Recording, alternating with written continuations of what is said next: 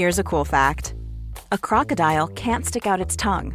Another cool fact you can get short term health insurance for a month or just under a year in some states. United Healthcare short term insurance plans are designed for people who are between jobs, coming off their parents' plan, or turning a side hustle into a full time gig. Underwritten by Golden Rule Insurance Company, they offer flexible, budget friendly coverage with access to a nationwide network of doctors and hospitals. Get more cool facts about United Healthcare short term plans at uh1.com. Hey, Dave. Yeah, Randy. Since we founded Bombas, we've always said our socks, underwear, and t shirts are super soft. Any new ideas? Maybe sublimely soft. Or disgustingly cozy? Wait, what? I got it. Bombas. Absurdly comfortable essentials for yourself And for those facing homelessness. because one purchased equals one donated. Wow, did we just write an ad? Yes. Bombas. Big comfort for everyone. Go to bombas.com slash ACAST and use code ACAST for 20% off your first purchase. Yeah, nobody wants a surprise wank. Just like, ha! You gotta do it now. Like, ah, okay, I'll try.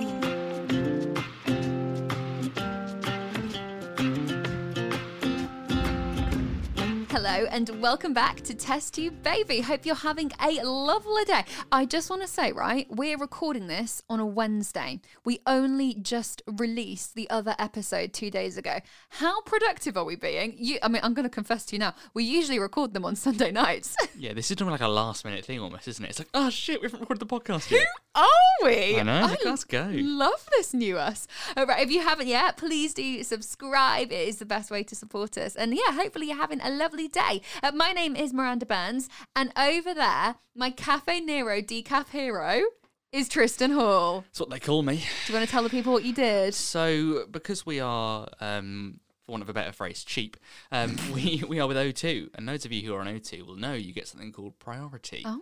O2 Priority is a load of really happy. I'm not actually sponsored by them, by the way. I feel like I'm just selling Hashtag this. ad. but they do give you gifted. rewards. So every week you get different things, um, and every week on a Tuesday or a Wednesday, um, you can have a free coffee from Cafe Nero, Love that. which is so worth it. Which we do every single week. Every week. We wander into Winchester City Centre and we go and pick up our Cafe Nero coffee. Yet we always make a mistake. So you will know that during pregnancy you are told to avoid caffeine. Now we know that some people don't, and that's absolutely fine. If you want to drink coffee, then you do you. But you know, it's suggested perhaps to make sure that you're not drinking. Too much. Yeah. Every week we go, and in the excitement of having a free coffee, And using the O2 Priority app. and it's the moment you go, oh, get the app out, right? Scan that, yeah. QR come on." and you forget to order decaf. we just get caught up in the moment. And it's happened like three or four times now. Mm-hmm. And today she made the same mistake. She said, "Can I have a iced vanilla latte, please?" Right? And the woman put it through on the till, and I suddenly realised I was like, "Oh, decaf!" And there was this moment where we had to like shout through our masks at the woman to say like, Decaf, no, I'm pregnant. And yeah, so you now have a decaf latte. You've had it. How was it?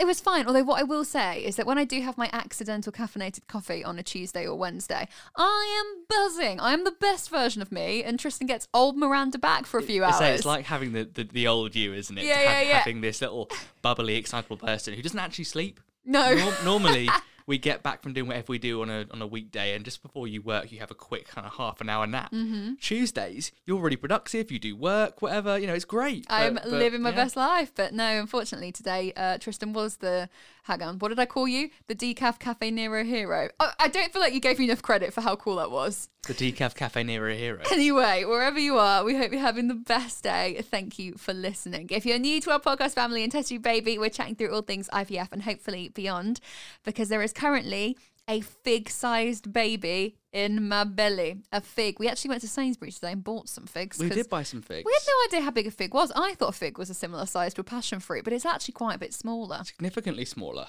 But I- but it's not small. What can we compare it to? Because I don't feel like many people are familiar with figs. a conker. Yes. Just ah, this is why I love you. Anyway, That's the reason. in true Tristan and Miranda style, there will be a whole lot of tangents, more than one euphemism, and inevitably we will expose and embarrass ourselves. Today's episode is things we wish we'd known before we started IVF. Most of these we either didn't know or we learned during the process, during that pilgrimage. And we're now imparting that knowledge that we have acquired onto you. Some of them we learned firsthand just through experience. Some of them were pieces of advice very kindly donated to me by fellow IVF warriors on Instagram and, and whatnot, and were so invaluable. Some of them we did actually know beforehand, but I just feel like they're good advice. So we want to let you know about those too. Hopefully, you find it interesting. Think of it as like a little a little handy guidebook. Before we start all that, though, last week on the pod, we said something at the beginning that we never actually picked up on. Oh no, I remember this. We said we had two bunnies. And just to let you know, we do still have two bunnies, but we want to introduce the second one to you. Because you'll have heard before that we've got Cush, little Mercutio. Mercutio, named after uh, Romeo and Juliet character. And we just felt like he could do with a little friend, maybe a companion. He gets a lot of love from us, but bunnies, they do like being in pairs. So we took the plunge and we got another bunny rabbit. She is currently 10 weeks old, so she's still a little baby and she's so cute. And she is called Bo, as in Little Bo Peep. Now, if you're familiar with rabbits, you will know that getting them to bond can be quite a long process, indeed, half a year's worth of time and dedication. So they aren't yet mingling, but we're slowly introducing them, and there haven't been any scraps or fights as of yet. Touch so much All wood. wood, yeah. There we go. There goes our banister. That didn't sound stable, did it? Um, so yeah, we will keep you updated with how that goes. But they're both absolutely adorable, and we love them so much. Fur baby mamas, woo, and papas. Back onto IVF, because that's why you're here. I think the first thing to start with, um, which I've mentioned on previous episodes, is bloating. IVF bloating is like nothing I have experienced before. I was warned about it prior to starting IVF by a lovely friend of mine who had gone through the process herself. But I just didn't realize how bad it was going to be. I was so round, and uncomfortable. My skin was stretched. It's the kind of bloating that gives you indigestion. Like, it's just really unpleasant. And I underestimated it. It's not going to be the same for everyone. Maybe I was just really susceptible to it. But it meant that after egg retrieval in particular, I felt very fragile, quite sick, and just really, really uncomfortable. So my boss suggested that I take the following week off work. Originally, I wasn't gonna do that. I was gonna be like, no, I'll keep working, it'll be fine. Take the time off work. If you can, take the time off work. Yeah, really important to stress that one as well, isn't it?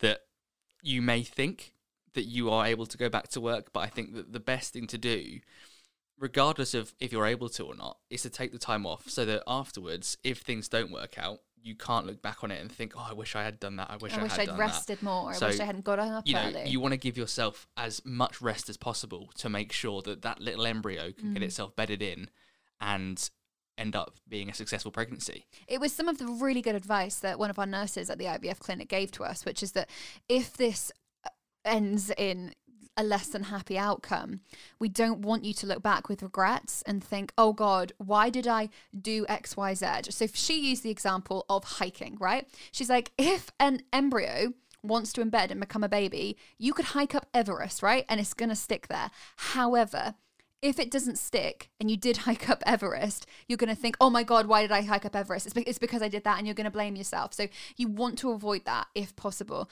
So resting, they always use the term wrapping yourself up in cotton wool. I mean, when you get that embryo put, you know, transferred back into you, you feel like it's going to fall out. I don't know if I ever told you this, Tris, but I had to really fill my bladder for when they did the embryo transfer. And afterwards, I went for a wee. Um, and I sat on the loo and I was kind of like squeezing out my wee a little bit because I was like a bit left. Sorry, this is TMI. But I suddenly thought, oh my God, don't squeeze too hard. It's, it's going to fall out. So if I tense and I squeeze too hard, I'm gonna, uh, the embryo's going to fall into the toilet. And it's that, it's that kind of attitude that you will inevitably have. You've just gone through a lot, and this thing that you're carrying is so precious to you. So, if you can avoid doing anything strenuous, absolutely do. Obviously, it's not possible for everyone, and there are lots of people who continue working and have a successful embryo transfer. But for us personally, I feel like it was just the best approach, and I was so grateful to have that time off. Also, make sure you book off the day after egg retrieval off. You will feel swollen and, yeah, very fragile yet again. So, you just want to rest as, as much as you possibly can. So you'll have known going into this IVF pilgrimage of ours, um, we mentioned it on previous episodes that we were very pro IVF and less pro ICSI. Now, our hand was forced a little bit with this. We ended up doing ICSI.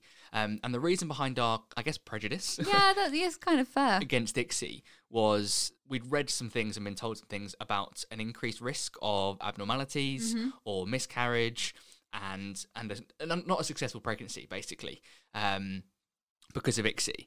Now, I've also then done my own research into this and looked into the reasons behind it. If you're doing ICSI, you're already working with lower quality sperm. That's the reason you're doing ICSI in the first place. Yeah, because your sperm's not good enough quality to do IVF. Exactly. So there is a school of thought around whether the reason for those abnormalities is because the sperm isn't good enough quality in the first place. not because of the process that ICSI uses, i.e., injecting. Yeah, we were really worried, weren't we, that it was the injections that were causing damage to the egg, which then would result in abnormalities. It's frustrating because there's not enough research into it. Um, but Tris is brilliant, and you have scoured the internet, and we've kind of worked it out since that that, that might actually be the case. And it's not necessarily that ICSI is bad. It's just, unfortunately, if you're doing ICSI, you're working with lower quality sperm. Embryologist's job in all of this is then to select the best sperm they can find. And with ICSI, because the tail of the sperm is not needed for swimming towards the egg, it just needs to have a good head. The head is where all of the genetic material sits in the nucleus of the cell, right? That's where that is. You know that from doing GCSE science. because that's all there, as long as you've got a really good quality head, it doesn't matter if you've got a wonky tail or like mine were. Mine mine had this issue. That was the issue with mine. Yeah, it yeah. wasn't it wasn't the, the heads of the sperm that was the problem. It was the tail that was wonky. So Yeah. they said that we don't think it'll swim very well. They're not swimming in a straight line. They're a, you know, a bit all over the place. So we need to do ICSI. They then selected the best quality head they could find. Mm-hmm. That sperm they used might have had a wonky tail, but they didn't matter. That didn't matter. So it's about getting that head shape and everything perfect so that when it fertilizes the egg, what you end up with is like the best case scenario embryo. Mm-hmm. So I think our piece of advice off the back of this is try if you can not to be prejudiced towards either IVF or ICSI and just follow the advice of your embryologist and your consultant because at the end of the day they want a successful pregnancy too. It looks good for them. They're scientists, they're doctors, they're fixers, okay? You don't go into medicine unless you like to solve these kinds of problems. So they're going to choose the best possible situation to provide the best possible outcome. All right, the next tip is one that I love. Menopur, okay? If you are doing injections of Menopur, then you will know that you have to store it in the fridge. You can't store it outside of the fridge until it is mixed, okay? So, unlike some of the other injections, Menopur, you have to kind of like mix up that syringe yourself. It was Tristan's job. You have to inject a little bit of the liquid into the powder, withdraw it again. Uh, and I don't really know what the technical terms are, but basically, you, you, you play the role of a chemist. Once it's mixed, it can be stored outside the fridge. Okay, so there's the context for you. We worked out quite early on that the cold temperature of the Menopur that had been formerly stored in the fridge was making it burn so much more when we injected it. I could feel it spreading up my abdomen and it was just so painful. Like the injection itself was fine. It was the burning of the liquid that went in afterwards, which was making me like wince. And we recorded a lot of this. You can see it over on my YouTube channel, um, doing the injections and me being like, ow, ow, ow realized it was because it was still cold. So, came up with a really clever hack. This can also be used for your trigger injection. It's to get the liquid out of the fridge half an hour before you do the injection. So you could get it out and pre-mix it. So blokes, if you're there, if if your other half is doing something else, you can get out of the fridge half an hour before, mix it, so that when she comes to do her injection half an hour later, it's already reached room temperature, Yes. which reduces the pain a lot more. Oh my god, it's such a such a lifesaver. Obviously, please double check with your clinic that they're okay with you doing this. But ours said that it was absolutely fine. So the process would be that at seven o'clock, I was wrapping up my show on Capital, um, and Tris would go downstairs, uh, get the injection sort of materials out of the fridge, mix them up, and then leave the syringe on the side. And half an hour later, I would come and inject myself, and it reduced that burning sensation so much. So definitely look into that. Such a good piece of advice. The next one is about embryo transfer, which is something I wasn't there for, but I'm going to ask you anyway. Hmm. I know going into it, you were slightly concerned about pain because Yeah. you'd had a smear test done before Yeah. as a woman, and that was quite an uncomfortable experience for you, Mm-hmm. but you then said the embryo transfer was slightly different. Yeah, it was really weird actually. So I have had many experiences uh, where this kind of thing has happened, where they've had to use a speculum to kind of open things up, uh, whether it be because of endometriosis, whether it be because of like other women's health problems, which I'm just plagued with. Um, but I am used to that sort of stretching pain, which I find uncomfortable. It's fine for some people apparently, but for me personally, I don't really enjoy it, and it makes me feel a bit sick. Actually, the embryo transfer was pretty darn painless. I don't know whether they use a smaller speculum. They might do because of my previous experiences. Um, but yeah, I was pleasantly surprised. So I think what I want to say is don't go into it with so much trepidation. And if you have concerns, 100% raise them with the consultant or whoever's doing this transfer um, because it, it shouldn't be too painful. Before it, they kind of introduce it as being, oh, it's just like a smear test. Yeah. Which for some people, like, like, yourself, it's like, oh no. Just a smear test? but for you, it was better than a smear test. I was, yeah. Just the wrong word. Easier than easier. test. easier. Yeah i don't know what it was. I was yeah pleasantly surprised. I don't know whether it was because i was in a happier headspace when Mm. you're going for a smear test you're not going to be particularly cheerful but when you're having an embryo transfer like that's an exciting process to be a part of. So maybe it was to do with that but either way um i would try not to worry about it too much.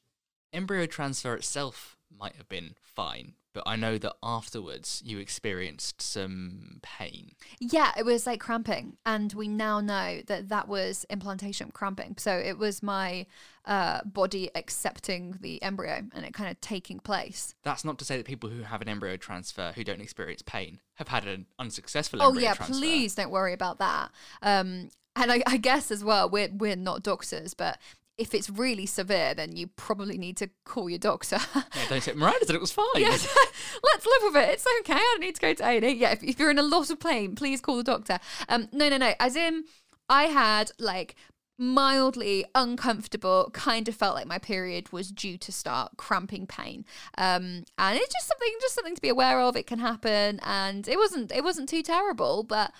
In the end, I actually sort of started embracing it because I was like, maybe this is a good sign. And I was kind of enjoying it. I was like, this is my body. I can feel it doing things. Another reason to make sure you take that week off. Oh, just please. Oh my gosh. I think the Menopur out of the fridge and time off are the, the two main pieces of advice I can give to you. Because, yeah, afterwards, I was tired. Like, IVF takes a physical toll on your body. You might be super healthy and super strong and manage far better than I did. Uh, but for me personally, I needed rest. Enough about me, though. We should talk about you and your sperm because you have a little bit of advice to give on that front. Now, going into it, I was prepared to do my sperm sample. Obviously, that's my part of the job. Yeah. I was not prepared nor told that I might have to do a second. so I did my first, and the embryologist who handed me the pot was like, Yeah, so we'll do this and we'll look at it under the microscope. And if it's not good enough for IVF, we'll try again for a second one to see mm-hmm. if it improves after a while. This was something that I was told for the first time at that moment. And I was like, Sweet, don't worry about it. I'll just get this one out of the way. It'll be fine. Lo and behold, after I'd done my sample, as you'd heard already on one of the episodes in the past, I then had to do a second one. Mm-hmm. Now, obviously, blokes, some of you might be able to do that very easily. I wasn't too bad myself, you know, did the job. But for some people, that's difficult Yeah. and not something they can do. So it's definitely worth raising that with your consultant before, Mm-hmm. if it's something you might struggle with, um, and just knowing, because knowing and being able to mentally prepare might make that a little bit easier. Yeah, nobody wants a surprise wank. Just like, go, ah, you gotta do it now. Like, ah, okay, I'll try. Yeah, with no warning either. No. And it's not like they can say, you know, take take an hour, just chill out a bit. They were like, yeah, you need to do it now. Five Okay, minutes. Go, sorry. go, go. so funny. I, I still like laugh at the fact that you were in the bathroom in our room that we were staying in post egg retrieval, and I was just on the bed, and I fell asleep because I was still so conked out. And you, there's just like this one little wall separating us, and you were just in there having a happy handshake. That just tickles me. Ooh, okay. The next one uh, is that when it comes to IVF, you really are left with a lot of responsibility. I don't know why I thought this, but I kind of believed that the first injection that I was going to do was going to be chaperoned by some kind of nurse or clinician person. But it wasn't. Uh, different clinics might do it a different way, but ours, we got shown via the medium of mime how to inject. And then we're just sent home with a boot load like a boot's worth full of medication. I've never seen so many needles in my life. And that is big. It is all on you. If you've had medical things done in the past, you have a bit more care from medical professionals than you would before in that you're seeing them a few times a week. Mm. But in terms of the actual process and the things that you have to do in order to get the eggs prepared for a retrieval, you are on your own. yeah It's important to mention that the reason that our clinic didn't do it with you in hospital is because you have to do your injections at the same time every day. They suggest the evening because you know you're home from work or whatever mm. you're doing. For us, that meant after your show, so it was seven thirty. We were in the hospital at like nine a.m., so they couldn't have done it then. So it was very much a right. This is what you do, and then tomorrow you start actually doing it. yeah So that was that was why they wanted to do that for us. But after you've had that appointment, the only reason you go back into hospital is for the scans to check up on how you're doing. The rest of it is just on you go. They do say you can call us with any concerns you may have or anything like that. We'll you know, we'll answer straight away. But for the process itself, you are very much on your own. Hmm. And I don't know, yeah, like what did I expect from it? But at the same don't time, know, I feel I feel like they would have had more involvement. Yeah. I mean, off the back of that, I would 100% say when you're in that little demonstration and they're showing you how to inject, ask all the questions that you need to ask, bring a notepad, uh, record it. Yeah. You, you could, uh, you could be like, please, can I record this just so I can see and I can check it for reference in the future? Bring a friend or family member. Yeah. It, oh my gosh. If COVID permits it, because Tristan um, came with me and I'm so glad that he did. He wasn't going to be allowed to originally. Um, but I said that I needed him there because he was going to be part of the injection process. He was going to be mixing it. Like I was like, I have to have this extra set of eyes watching this happen. And they completely understood and then they then let him come. Um, so yeah, j- just in, in, if you're a little bit concerned, no question is a silly question. This is such an important thing that you're doing. Don't be afraid. Just, yeah, make notes, bring people. If they don't want you to have someone in the room, ask to have someone on the phone or on FaceTime. Um, just make sure you get it right. And then also, finally, on that point, if you can have someone else do your injections, I would recommend that.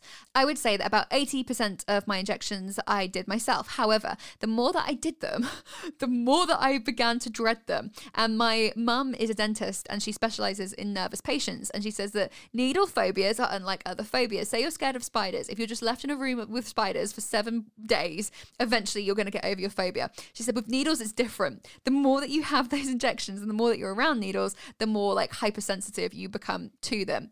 Great. Whoop de doo. Didn't have a needle phobia at the start of IVF. Halfway through, I was getting like like hot flushes and sweaty hands. I was like, I don't want to do it. I want to do it. So my mum really kindly volunteered to do the last like two days worth of injections. Oh my god, did it make a difference? It's so much less painful when someone else does it for you. I think for two reasons. Firstly, you don't know when it's coming. Like you just look away, you carry on a conversation, you look into the distance, and then the puncture happens and it's done and it's over. So that's easier to deal with. And then secondly, when you're doing it to yourself, you hesitate. And I often found that I would jab myself a little bit too lightly. And then there was this awful moment where I have to push the needle through the kind of layers of skin. And when you're doing that to yourself, like unless you're an expert in it, it's just going to be a little bit more unpleasant. So if you can have someone else do the injections for you, I personally think that uh, that helped me quite a lot. You may be a super duper warrior, and if you are and you can do it to yourself, I take my hat off to you. Let's talk about your ovaries. Oh God. Uh, okay, uh, before we go any further, I just want to say my ovaries are still kind of swollen and still sensitive and hurt. All right, and there are certain things that I cannot do. I cannot lift things. I can't like twist out of the car. Um, occasionally, I I was lying down in bed the other day and I sneezed, didn't I? And like, oh, my right ovary went like it, it really hurt. Um, so we are now how many weeks post IVF? We're like. We, we started IVF like two months ago. Is that right? Well, if we're 10 weeks pregnant, Yeah. we're 10 weeks post egg retrieval. Bloody hell, that went fast. Well, there you go. All right. That's how long you could potentially be feeling tender for. Your ovaries get huge, okay? They also dehydrate you, apparently. Uh, so you need to drink so much water when you're doing IVF. Stay hydrated because your ovaries are just, they're just sucking it all out of you. So it's very easy to get dehydrated.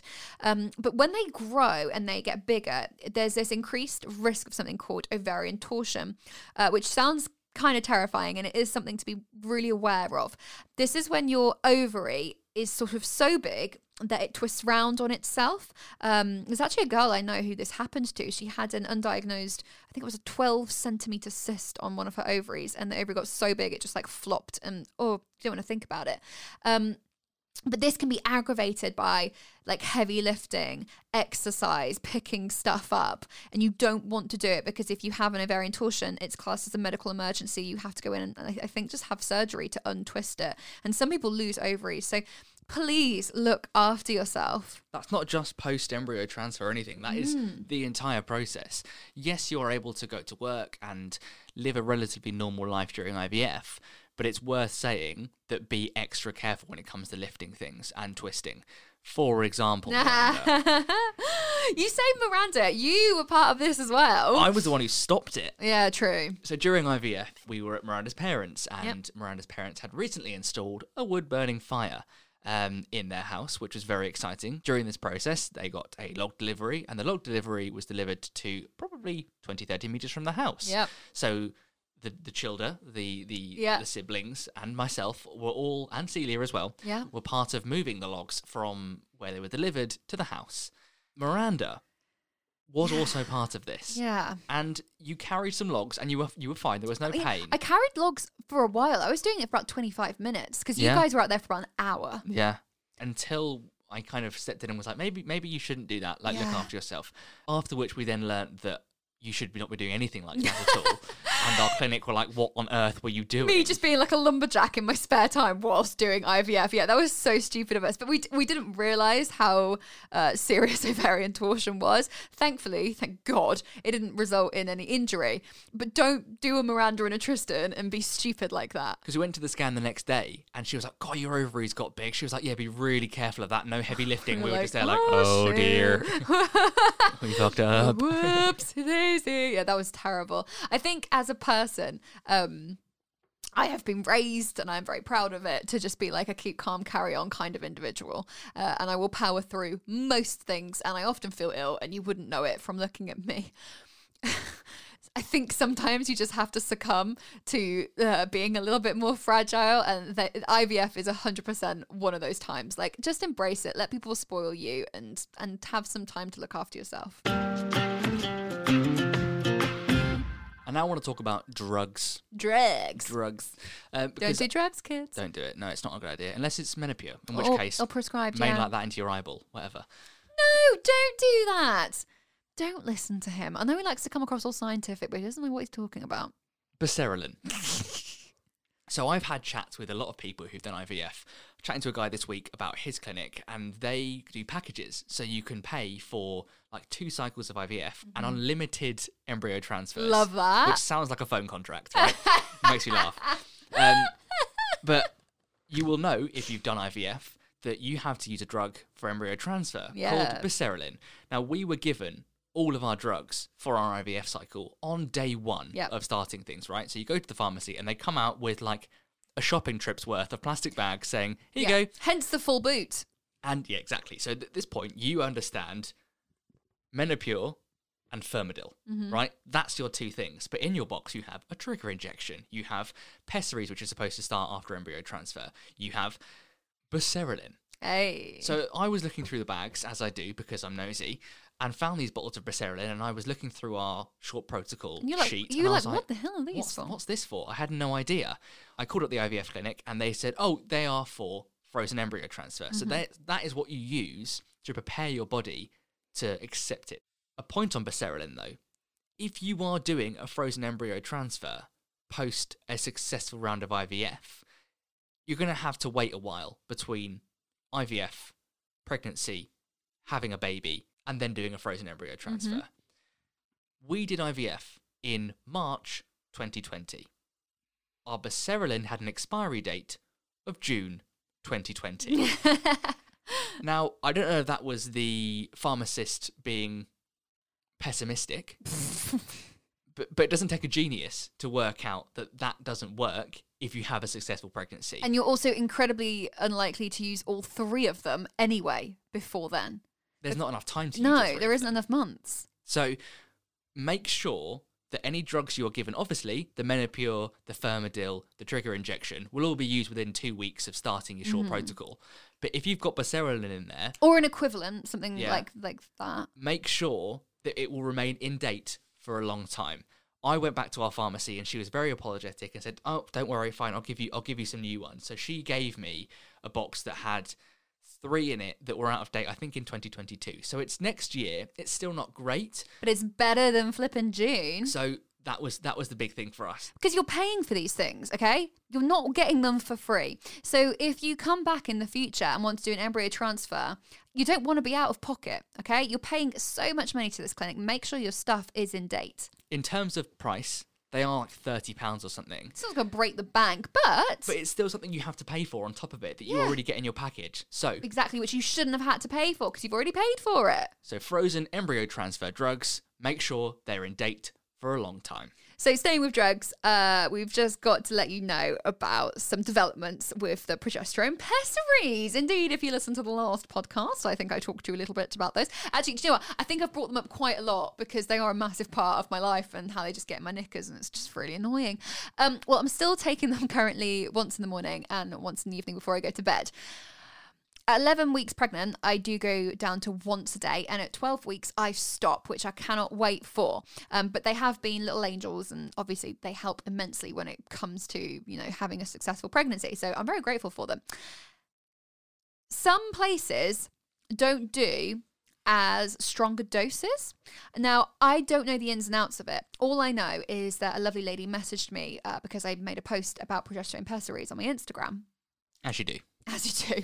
Uh, and she said, Oh, I think this is why my embryo transfer this time failed. I wasn't put on a high enough dose. They said it's really expensive and they didn't want to give me uh, the highest amount. So all I have to go off is what she said to me. But if I tell you that I am on, uh, is it 400? What is it? 400? 400 milligrams twice a day. There you go. So that's what I am on. If you're on less than that, um, say for example, maybe like 200 once a day, maybe just raise it with your clinic. Because Cyclogest, which are the ones that you're on at the moment, come in two different forms. So Mm. you can have the 400 milligram ones or you have the 200 milligram ones. Yeah. So before, in our previous pregnancy last year, we were given 200 milligram progesterone pessaries. Yeah, yeah, yeah. So if we'd had those this pregnancy, it would have been two of those twice a day to make up that 400. Yeah, yeah, but yeah. some clinics might say to you, you only need the 200, Once a day. which is not, Yeah, not we- what we were doing. No. Now, I'm not saying that one is better or worse. I'm just saying do your research and know that I am on 800 milligrams a day. Okay. So if your clinic is saying now you're going to be on 200, I just ask the question because you really want to do everything that you possibly can. And it's been, I'm pretty sure it's still quite new, but they're doing um, trials and stuff on progesterone and how it can really help with miscarriage in natural pregnancies as well, uh, with preventing things. So yeah, I, I would look into that. I felt awful for that woman when she messaged me. I was like, that. Imagine if that is the reason. Our IVF consultant is so pro, Pro. Progesterone. Yeah, He yeah. was the one who, during our last pregnancy, obviously ended in miscarriage, but he said to us when we started bleeding, Yeah. let me give you a prescription for these. So Mm-hmm. we had a private prescription of Cyclogest progesterone pessaries that we were doing once a day just to see if that would help the situation because he said, you know, I don't understand why they don't do it for all pregnancies. Yeah, I, I, I can only go off of my own experience, and I do not in any capacity want to be criticizing the NHS. Um, but yeah, our last pregnancy, I had an I was an NHS doctor or midwife or someone be really confused that I was on progesterone, and I think they actually asked me. They, they said, "Where did you get that from? How, how are you on that?" Sort of saying. We don't do that on the NHS. Um, and I mentioned, oh, I have a private consultant for endo, and he sent me the prescription. So I can only go off what I've experienced. I don't think they're as popular yet on the NHS. So, look, knowledge is power. Do with it what you will. We're not saying one is right or one is wrong. We only have our own experience to offer advice from. We personally would want the highest dose of progesterone pessaries. On a personal note, Miranda, um, I know yourself and progesterone pessaries have had a very intimate relationship over the last 10 weeks. Say that again. You've changed your technique a little bit after some advice from a lovely lady uh, on this week Instagram. on Instagram. I take all my advice from lovely ladies on Instagram. yeah, you do, you do. And this one's a little bit odd, but Yeah. it's something we spoke about before, isn't it, Miranda? Yeah, we've mentioned it on the podcast that I was doing the pessaries in my vagina, and somebody who listens to the podcast messaged me. Now I can't I, I can't remember if I've replied to you yet. I'm so sorry. I get I get so lost in my messages on Instagram. So I'm going to try and find you. And if you are listening, thank you so much. I did see it. I'm going to respond. But she said to me, put it in your bum instead because I, I think it's like the suction that your buttocks have.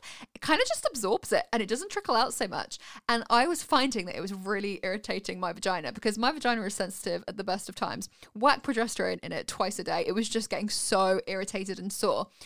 So, ladies and gentlemen, I have started putting my pessaries in my bottom and I'm not looking back.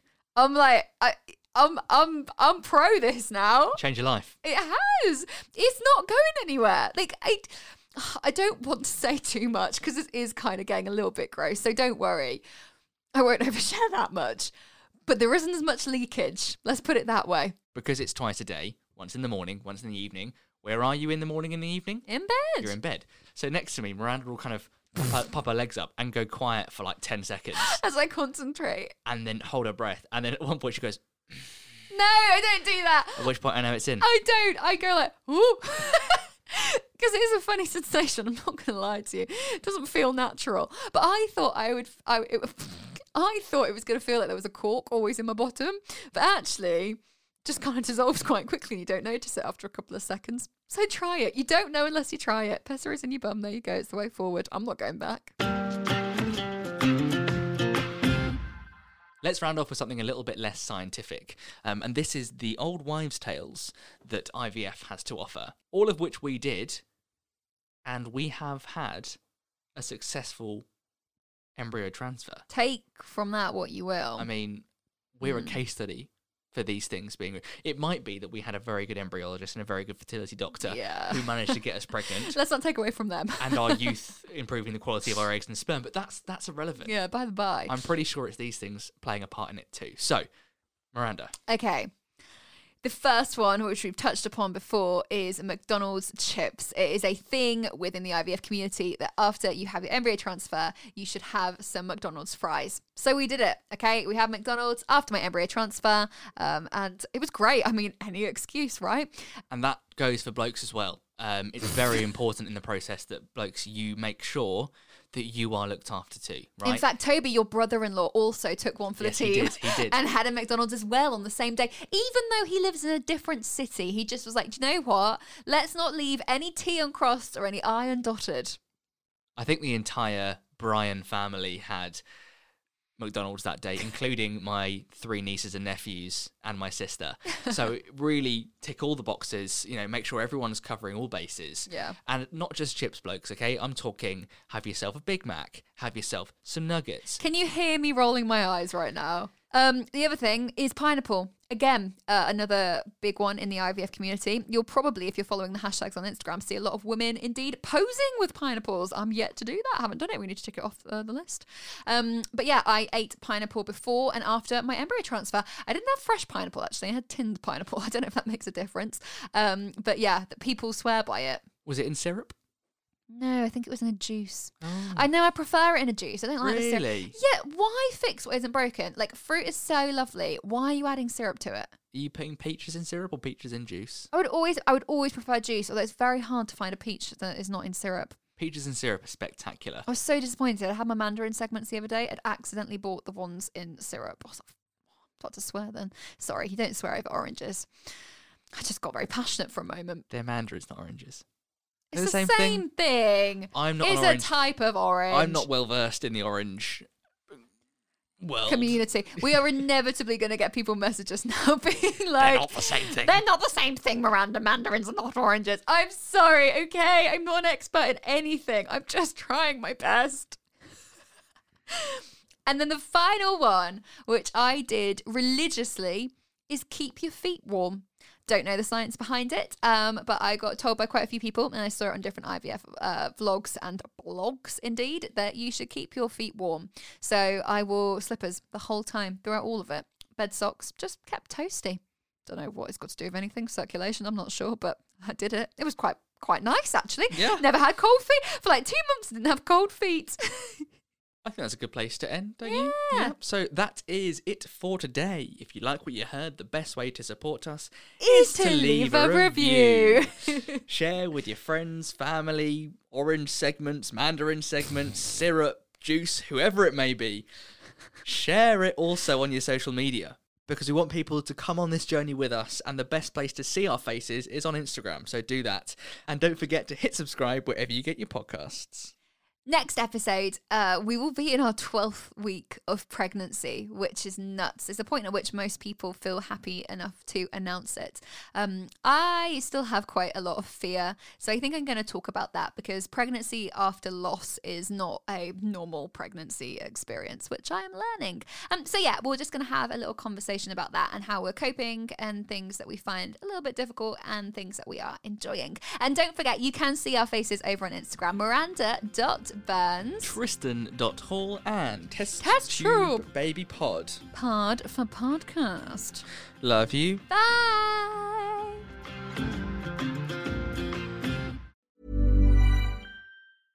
Selling a little or a lot?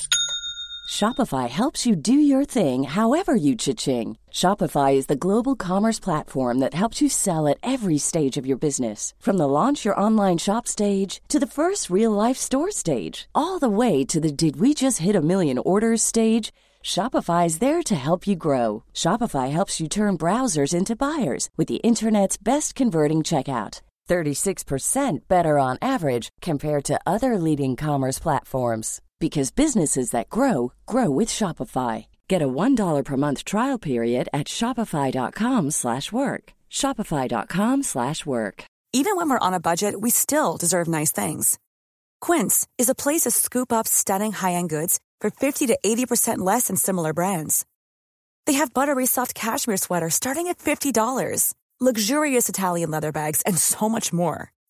Plus, Quince only works with factories that use safe, ethical, and responsible manufacturing. Get the high-end goods you'll love without the high price tag with Quince. Go to quince.com slash style for free shipping and 365-day returns.